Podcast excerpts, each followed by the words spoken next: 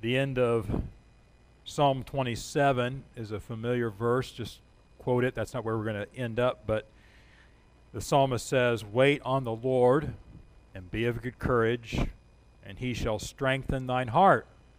Wait, I say, on the Lord. It's not easy to wait on God sometimes, is it? We feel like we're being negligent. We need to get busy doing stuff. And yet, sometimes God is instructing us very clearly to do exactly that. Don't get ahead of me. Don't get sidetracked. Now, waiting on God is not the same thing as just being lazy. It isn't the same thing as being apathetic. There's still a need to be active and obedient while we're waiting on the Lord. It just may be we're waiting in this category, and at the same time, He wants us doing other things. You say, you know, but I, I wish I was more in the loop with God, that He would tell me what He's up to. All in due time. And I think we, we stand back when we get those moments where we finally see it kind of crystallizes for us. Oh, that's what this pause in my life was about. Oh, that's what this interlude was all about. Read this account by a pastor who relates a personal experience. And I think all of us can probably connect with what he's saying here in our own way. It's what I refer to as a divine appointment, and I'll explain what I mean by that in just a minute although he doesn't use that exact phrase.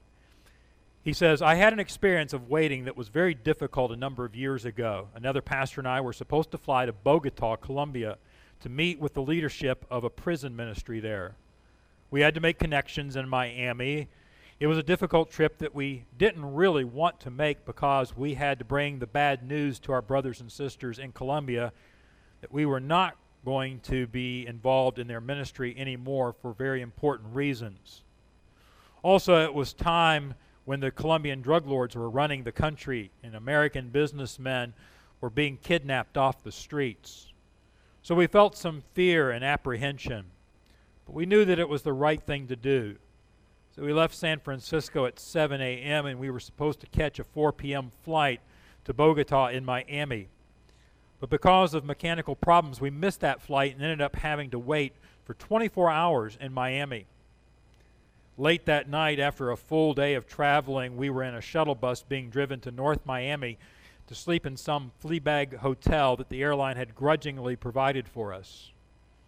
We were not in the best of moods, to confess, honestly. Ed and I were talking about what was going on. Why is God doing this? What does it all mean? We were the last people to get off the bus. The Jamaican bus driver said to us, You men are Christians, aren't you? Yes, we replied. He continued, I asked God last week to bring me in contact with a Christian who could tell me how to accept Jesus. We both said, That's what's going on here. We had the amazing pleasure of praying with this dear brother as he came to faith in Christ. A divine appointment. It was not an appointment that they had on their calendar, but God had on his calendar for them. And God has things laid out for us in our lives, but we have to make sure that we don't become so frustrated with God's unfurling and unfolding of his plans and his timing that we miss out on the blessing when it comes. As we're continuing our series in the book of Acts, that I'm calling Witnesses of the Word, we're still at the beginning stages of the early church. Jesus, we saw last week, has ascended back into heaven, and he's told them in verse 4 of this chapter to wait. Wait for the promise of the Father. Okay, we need to wait. But what can we do while we wait? What questions should we perhaps be asking ourselves and examining as we're in this waiting for what comes next. So that we are not idle and apathetic and lazy, but neither are we rushing ahead and trying to force God's time schedule. I want us to begin by looking at verses 12 through 14 as we consider, first of all, the question Am I complying in the area of prayer? Am, am I in sync with what God is doing in my life by showing and demonstrating through my behavior in my prayer life? Let me read verses 12 through 14. It says, Then returned they unto Jerusalem from the mount called Olivet, which is from Jerusalem a Sabbath day's journey.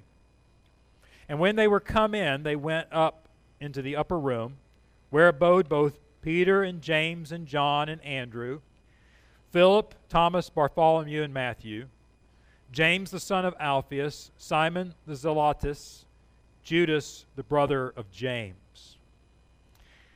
just a little background of what's going on here. It mentions a Sabbath day's journey in verse 12.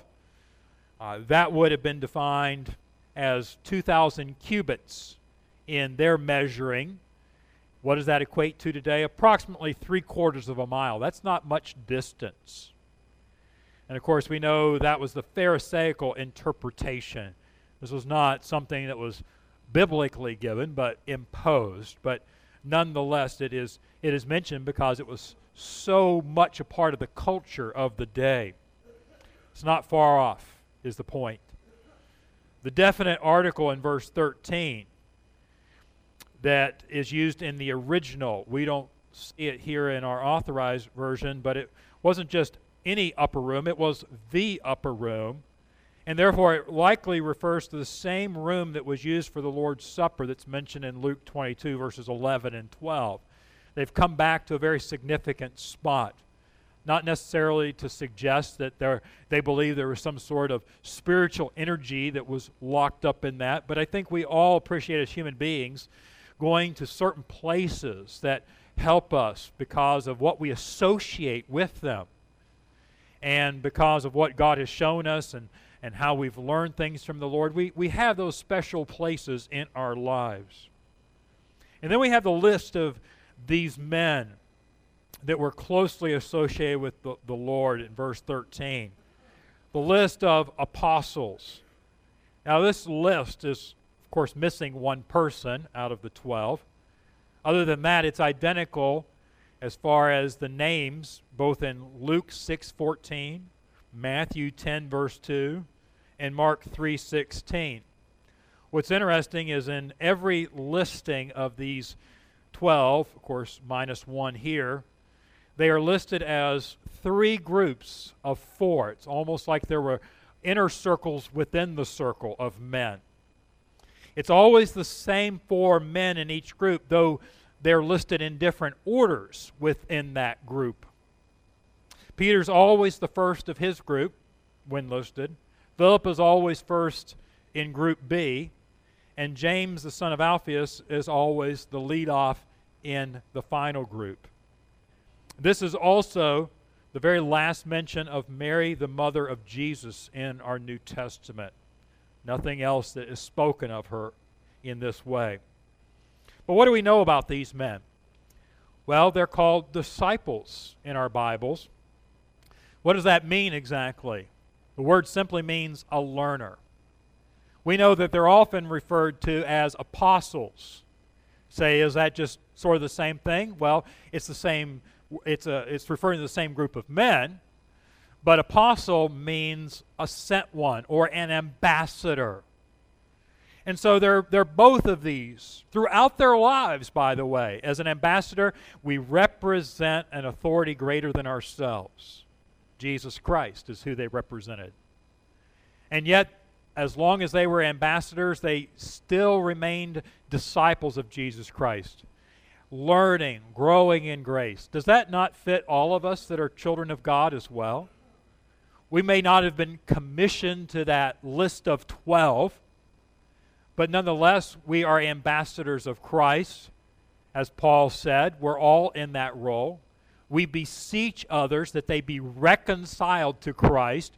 You're estranged from the Lord, but come back to Him through Jesus Christ and His atoning blood on the cross. We're all called to do that. And I dare say none of us in here thinks that we've arrived as far as our knowledge of the Bible and of spiritual matters.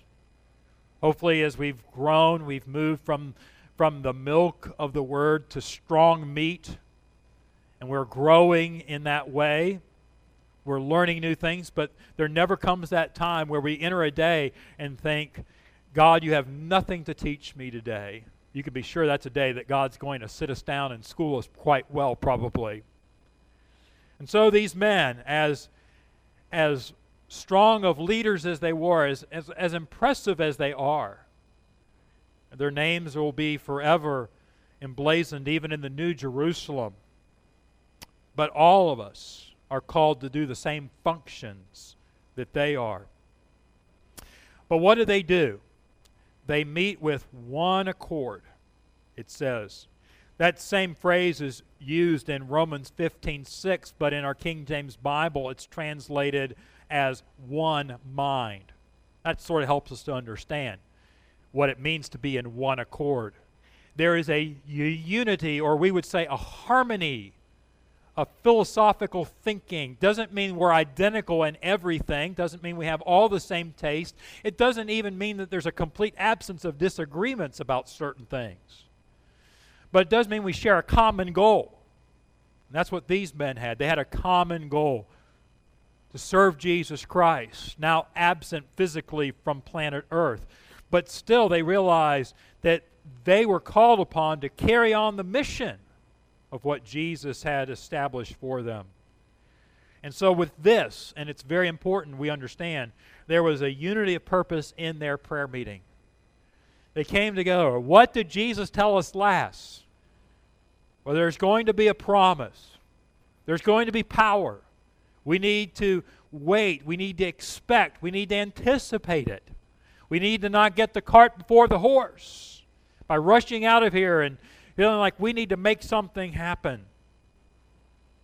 Some have, have observed a cycle in the book of Acts as you read through it, and hopefully you'll see this as we journey together on Sunday mornings and Sunday evenings through this book, that there is a, a pattern, a four part pattern. There is a beginning stage, one of prayer. And as they pray very conscientiously, you see God blessing with a spiritual divine power that comes to the people that are praying. That once they have that power, you see that there is then a proclamation of the word. They they can't help but sort of pour out of their lives the message as ambassadors. And of course, once they do that, there is also a fourth stage of proclamation, uh, of rather of persecution. So prayer, power, proclamation, persecution, over and over again. Folks, we should not be surprised if we get down on our knees before God and we really pray for God to use us and to give us power. That there will come that power, that will come that special enablement of the Holy Spirit to assist us in our witnessing efforts, in our serving Him, and that it will move us to speak for the Lord Jesus Christ in ways that we don't have within our own personality. You say, I'm an introvert. The Holy Spirit isn't the introvert, He will help you say what needs to be said. But let's not think that once that message gets out, that people are going to throw some sort of ticker tape parade for us saying, Oh, wonderful. There are those Jamaican bus drivers out there that God's working on in that way. But remember, we are fighting against an invisible foe who hates more than anything else the Son of God, Jesus Christ. Hates more than anything else for the church to be obedient in giving out the gospel message. And so there will be persecution if we are living right. There will be those that will alienate from us. There will be those that will smear us. And we need to expect that if we are doing the work that the Lord has called us to do but it begins with prayer. So, for what were they praying? We're not told specifically, but it is not a stretch to believe that they were praying for the promise of power that's mentioned in verse 8. It is a promise. Jesus said it's going to come. Some might say, why are we praying for this? If Jesus said it's going to come, it's going to come whether we pray for it or not. But the prayer is not about us changing God. It's not trying to necessarily urge Him. God just don't want you to forget what you said. Prayer is not about changing God, but it's, it's the changing and preparing of the person who does the praying. It's, it's us as we get down on our face before God and praying that prepares our hearts humbly for what is about to come, how He's going to use us. So, how might they pray in this chapter? And so that we might learn from it as well. They might have said something like this that would be in connection with what the Word of God is teaching. Lord, send in your perfect time this power that you promised and enable us in patience until your appointed time. Oh, isn't that true? Isn't it difficult sometimes to wait patiently? We live in a society of microwaves and free two day shipping. And so, quite frankly, most of us by nature struggle with being gracious waiters on God. And so maybe it's a good way for us to pray Lord, give me that spirit of long suffering and patience. They might also have said, May we be faithful in the exercise of the power with which we shall be endued. You said you're going to give us power. Well, we want to be wise with that. We want to use it rightly. We could think of examples of believers that were given power and they abused it, such as Samson in the book of Judges. He was given an amazing, unique power, that with the Spirit of God coming upon him, and yet he abused it. He used it for his own lustful purposes. And so that is a wise way for us to pray. They might also have said, Give us a boldness so that we might not turn away from opportunities which are of your making. Our, our antennas need to be up. We need to be focused as we go through the day, looking. You know, it's kind of like you're on a, a scavenger hunt, or like when the children are, are looking for, you know, the plastic e- Easter eggs that are hidden in the grass and bushes. You're out there focused, looking for something in particular. You're not just like we do, like two months later, you're mowing the grass and all of a sudden one pops out. It's like, oh, an Easter egg, right? No we need to have the spirit of the former rather than the latter. Lord, will you use me today? I, I, as a believer, talking about us now in the modern century, now that the Holy Spirit has come, I have the Holy Spirit. Lord, what divine appointment might you have for me today? Help me to be on the alert for that. They might also have prayed, May the presence of Christ on the earth be manifest through our testimony through this power. In other words, it's not that people would look at us and say, Aren't those amazing men? And, and we'll see as we come into chapter 2 that there is a response to almost be in awe of these men. And yet the men are very quick to, to say, No, you need to be looking at Jesus. He's, he's why we're here. And we need to do the same thing. We need to make sure that we are pointing everything back to Jesus Christ. Why? Because we are not the authorities, we are the ambassadors, just as these men were. But they understood the importance of having a right attitude of prayer, complying in prayer, bending their will to the divine will. Secondly, we might ask ourselves Am I considering the guidance that I've already been made available to me? Am I considering the guidance already available?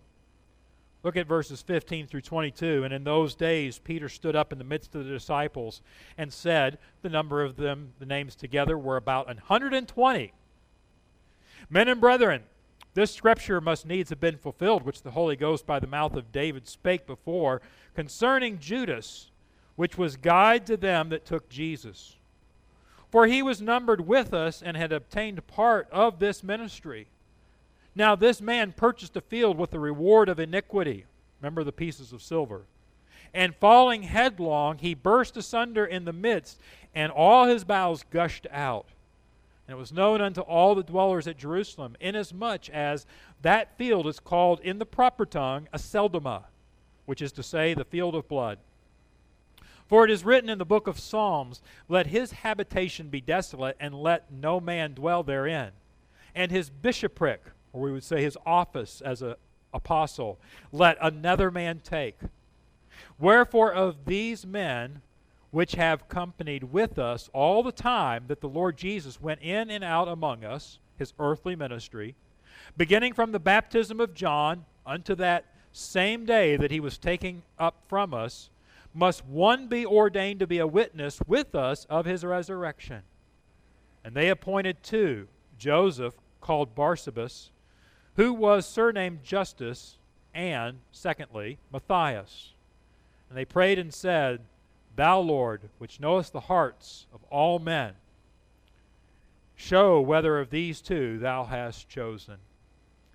And so here is the group saying, While we're waiting, and we've prayed, and maybe sometimes that's all that they would have been called upon to do.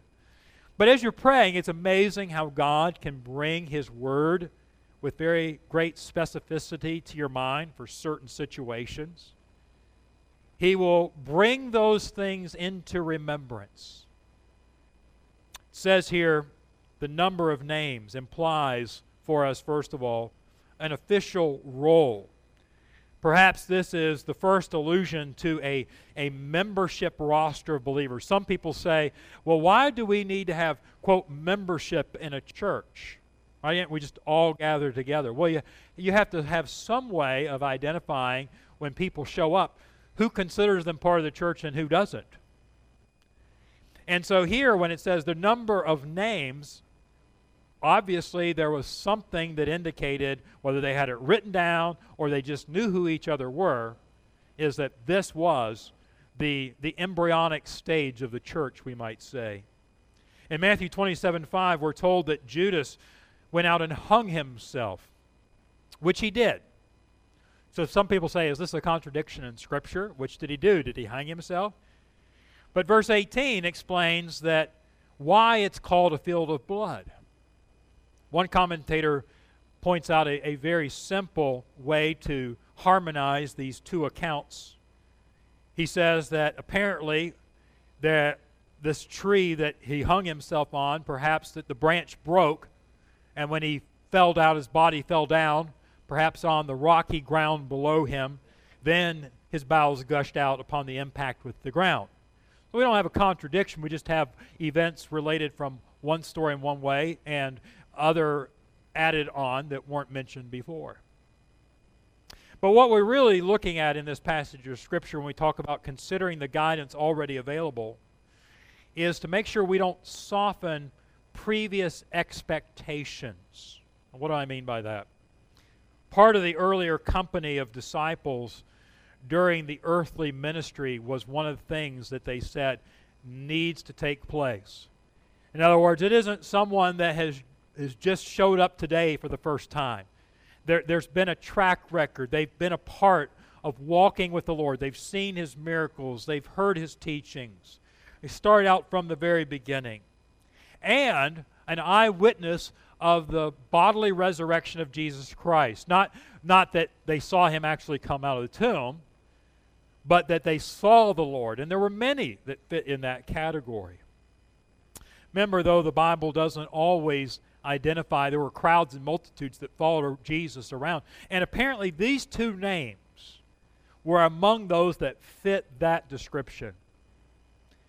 Now, there might have been a temptation to say, you know, but there's this person, then he is just an outstanding leader. He would, he would do so much for our company if we added him in. But he, he didn't see the Lord resurrected, his bodily resurrected. They didn't see him after he was resurrected physically can't be an eyewitness of that. But Do we really need to be firm on that? We're not entirely sure how they came up with these qualifications, but they were firm on them for good reasons. It would underscore the faith so that they could have the authority to lead that they needed to. I think sometimes that as we move forward in the church age, that we begin to feel like we need to make concessions on those areas where the Scripture does speak very specifically to. There are guidelines given to us of what qualifies as a deacon, what qualifies as an elder or a pastor in the church. And I've, and I've heard with an alarming amount of voices sometimes, well, you know, that was true back in the first century, but you know, we, we're just having such a hard time finding qualified individuals. Maybe we need to forego some of these qualifications. Where is our faith? Why not say, Lord, this is what your word has stipulated. We want to honor you. And so raise up the individuals, challenge our people to meet these qualifications so that we can honor you. Because everything we do is by faith anyway. So why not have faith that God will raise up the right person? It's also entirely possible, as one commentator put it, that out of the 120 that were there that day, and maybe there were more that weren't there at that mi- moment, would have been qualified or could have been qualified in some capacity as far as loving Jesus.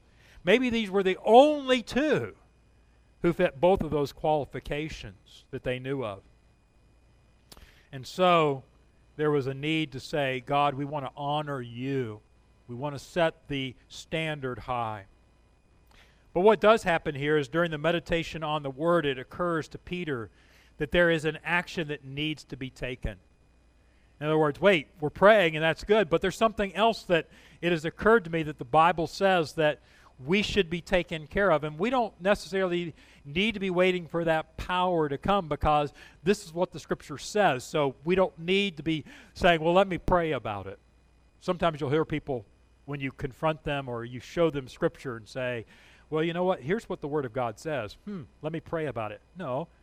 Here's what the Word of God says. Let's be obedient to it. It's Psalm 41 9 it says, Yea, mine own familiar friend in whom I trusted, which did eat of my bread, hath lifted up his heel against me. We call that a messianic psalm. It is referring to what Christ would be saying. And of course, that is exactly what happened.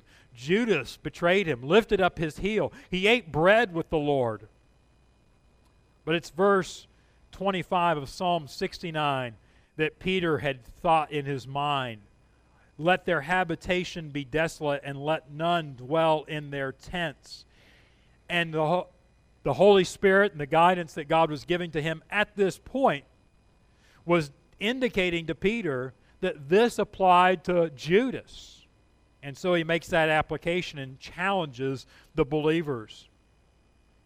It has been suggested that perhaps God was waiting for this embryonic church to respond to the illumination they already had before the dispensing of the Spirit would take place.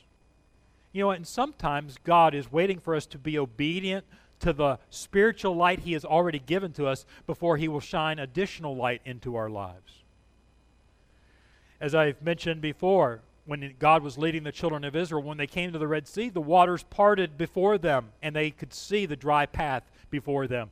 But when they were ready to enter into the promised land and they had to cross the swelling tides of the Jordan River, it didn't happen that way. The priest had to begin to step first.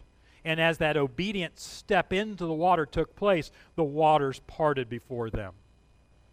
Sometimes God just parts the waters for us and says, Here's the direction. Other times He says, now, you can't see what's going to happen, but I want you to step in faith. And where the Word of God is very clear, we need to trust Him that when we step, the waters will part. It appears that that's exactly what Peter felt was going on here. It's important that we learn to absorb all the principles and precepts at our disposal from Scripture. What all has God said? And am I be obedient to what He has already shown me? I don't need to be praying for Holy Spirit, show me something unique and something that is, you know, particular to me. if I'm ignoring what he has objectively shown me in his scripture already? There's a third question we need to be asking ourselves that I see from this text, and that is Am I conforming to the divine direction of God? Again, picking up in verse 23 to verse 26, it says, Beginning from the baptism of John unto that same day that he was taken up from us, must one be ordained to be a witness with us of his resurrection. They appointed the two, Joseph, called Barsabas, who was surnamed Justus, and Matthias. And they prayed and said, Thou, Lord, knowest the hearts of all men. Show whether of these two men thou hast chosen. Verse 25 That he may take part of this ministry and apostleship from which Judas by transgression fell, and that he might go to his own place. And they gave forth their lots, and the lot fell upon Matthias, and he was numbered with the eleven apostles. Am I conforming to the divine direction of God? Verse 23 talked about the, the discerning, the wisdom of qualified individuals. Not ingenuity that they came up just on their own, but that God had endued them with scriptural understanding, wisdom. Hey, we're following what God's word has to say. But they realized they weren't going to come to a specific selection just from reading the Bible, just like we understand. Well, I need to be an ambassador of Christ. That is the general concept. I need to be, as I'm going into the world, I need to teach the gospel to every creature. I need to be sharing the gospel. But what does that look like when it comes to Monday? Because do I hop on a plane and fly to the Philippines and witness to someone in Manila? Or do I pray and ask God to impress someone upon my heart and, and maybe He'll just, as I'm getting in my car and I see my neighbor coming out of the house, it's just like something hits me and realize, you know what, why don't you later take something over to them and say, just thinking of you, wanted to be a blessing. What's going on in your life? You know, I'm, i I, try to pray for you. Regularly. Anything I can pray for you in my life. And, and, and you'd be amazed at maybe how God gives you a divine appointment as the Spirit of God leads you. There's this de- dependence that's going on here on God's omniscience. Verses 24 to 26 shows us that. They're praying, saying, Lord, you're the one that knows the hearts. We don't know hearts. All we can do is look on the outward appearance. So we're crying out to you for, for guidance here. Casting lots, there's been a lot of speculation as to what this might look like. Some suggest that these were little stones that would be put into a bag, shaken up, and, and then the results, as they would somehow stipulate, it would say, okay, this is God doing this. Proverbs tells us the, the casting of the lots is of the Lord. There's nothing, there's no such thing as really luck when you consider the sovereignty of God. And so they were asking God to, to take care of the disposing of this final matter. We've picked two qualified men, but we have the inability to decide who is the right one. So, God, you make the final decisions what's going on here. See, there is an effort on man's part to interfere as little as possible with the divine working of God. God, I want to be used by you, but I don't want to get in the way. We must be cautious to not project our wishes, our intentions, our preferences on the outcoming of God's moving. You see, we, we all are biased. There is no such thing. We sometimes hear the media say, unbiased. No, I'm sorry, there is no such thing as unbiased. If you're a human being, you have some sort of bias. If nothing else, by what you fail to say or what you give a uh, predominance of attention to. You might say, "Well, I'm not I'm not making a final statement on this," but you can certainly lead people by your bias nonetheless. But I love the spirit of these men, and this is what's supposed to be coming down to us today is I need to have this infused into my own spirit and attitude as I go through and serve Jesus Christ today. Lord, help me to be as faithful and do as much as you'd have me to do, but Lord, help me not to get in the way of what you're doing either. You know, another element that must be considered is that Christ knew that these men just needed a little bit of a break and an opportunity to prepare for what lied before them. That, that need to have a little respite from the busyness of ministry that's going to hit them. And they're in for a lot. They're going to be seeing souls come to know Christ in multitudes. And there's going to be a lot of discipleship. I mean, all these baby Christians. And they're coming out of a Judaism background, and they have to be shown that Christ was, all those things that they've learned about their feasts and festivals and offerings were foreshadowings of Jesus Christ. They've got a lot of work. And then they've got the opposition of the religious leaders, of the Juda- Sadducees and the Pharisees and the high priests that are still trying to squelch this whole Christianity thing. The Romans aren't too happy with them either. They need a little bit of a breathing time.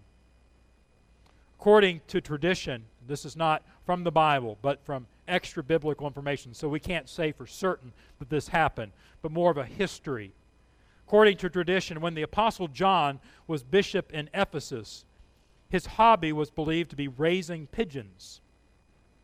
On one occasion, an Ephesian elder passed his house, and as he returned from hunting, when he saw John playing with one of his birds, he gently chided the old bishop for spending his time so frivolously. John looked at his critic's bow and arrow and remarked that the string was loosened. Yes, said the huntsman. I also loosen the string of my bow when it's not in use. If it's always staying tight, it would lose its rebounding quality and fail me at the time of the hunt.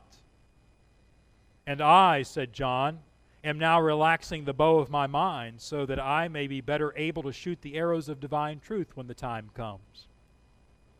Now, I think we have to be careful that we don't abuse those moments of relaxation as an occasion for our flesh. It's easy for us to take time off and to feed our carnal spirit. But I think there is appropriate, Christ honoring hobbies and pastimes where we can draw close to the Lord and we can have that reprieve and know that we're lifting up Jesus Christ even by our relaxation. For it was our God that said, Labor six days, but take a day of rest. Don't be working all the time. And so these men are in a waiting mode. They are waiting because God divinely appointed them to wait. But they are not idle. They are still, even at this time of repose, without all the stress of what's about to happen and the fury of ministry, they're still able to have season of prayer that no doubt had a wonderful redeemic nature for their soul. They're also enjoying the scripture. They're not finding this to be academic, but healing. And so may we learn from the example that as we're called to often wait on the Lord, that He has yet something that is out there. We're praying, God, show me how to handle this situation. What am I supposed to do about this? How do I reach out to that individual? And yet the answer isn't materializing at that exact moment.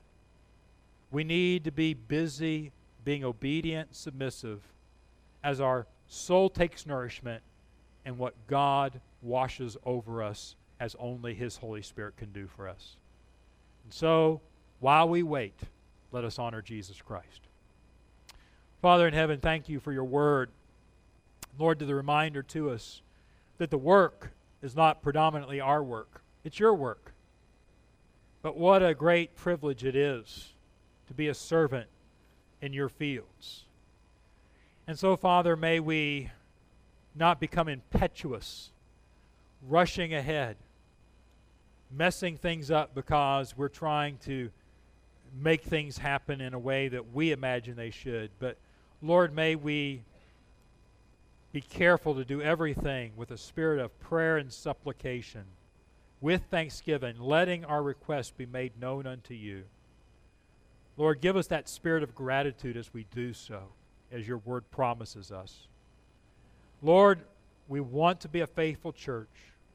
Lord, may we rest in your strength and your guidance as we do so. It's in Jesus' name we pray. Amen.